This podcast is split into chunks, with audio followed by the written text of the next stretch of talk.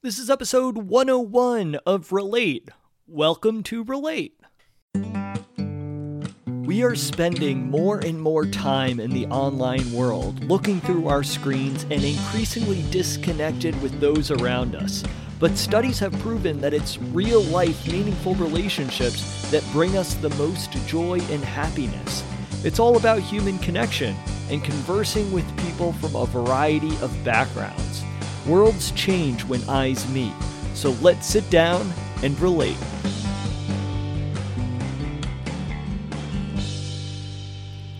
Hello, everyone. I am your host, Patrick McAndrew, and welcome to Relate. I am very excited to have all of you here and joining me in this new rendition of this podcast. So, for many of you who had joined me on Ships, the Vessels for a Meaningful Life, a lot of what we discussed was about the importance of deep meaningful relationships and why these are so important in today's digital age. What I wanted to do with changing things up, why is this podcast called Relate, is that I wanted to hone in and focus more on how crucially important it is to connect with our fellow human beings, how crucially important it is for us to relate to one another. Studies show that some of the most happiest and most effective people in this world are those who can get along with different personality types. And I think that this is a true art. I think that someone who is able to adapt to the person that they're talking to, and not only adapt, but also get along with the person that they're talking to, no matter what their background might be, no matter what their viewpoints may be. And I think so long as that person can agree with them or disagree with them in a respectable way, those kind of people are really amazing. And I think that they have a critical skill set that is only going to become more and more valuable as time goes on. Technology, and especially social media, has a way of polarizing us.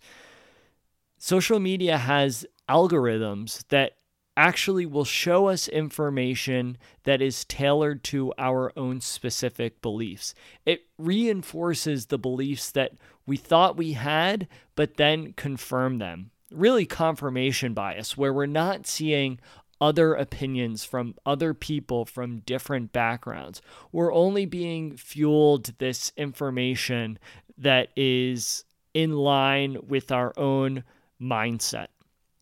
And why this is the case is because Facebook, Instagram, a wide variety of social media platforms, but those primarily will send you information that will keep you on the platform. It will send you information that is tailored specifically to you and also information that might enrage you because if you are engaged in this content, even if it's something that causes you to be very angry, you're more likely to stay on the platform. You're more likely to engage in that way.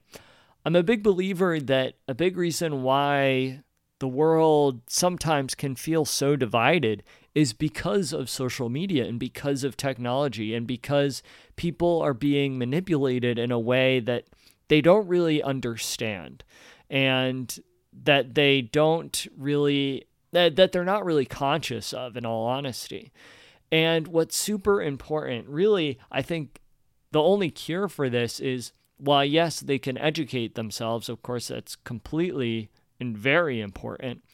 They need to step outside their comfort zone and they need to relate to other people. They ne- we need to relate to one another in a way that we never have before because it's so easy to fall down the rabbit holes of social media and technology and really just be looking at our screens all the time, really looking through our screens and really sh- that is our life. everything that's happening in the digital world is our life, that we don't look beyond that. We don't look at the people who are standing right in front of us. We don't really take the time to listen and to fully retain people's stories. And so that's why I am making this podcast. And that's why I've been working on this podcast for the past year is that we need to relate to one another. We need to find commonalities because it's super easy for all of us to find our differences. But I have found in my experience that human beings are much more alike than they are different.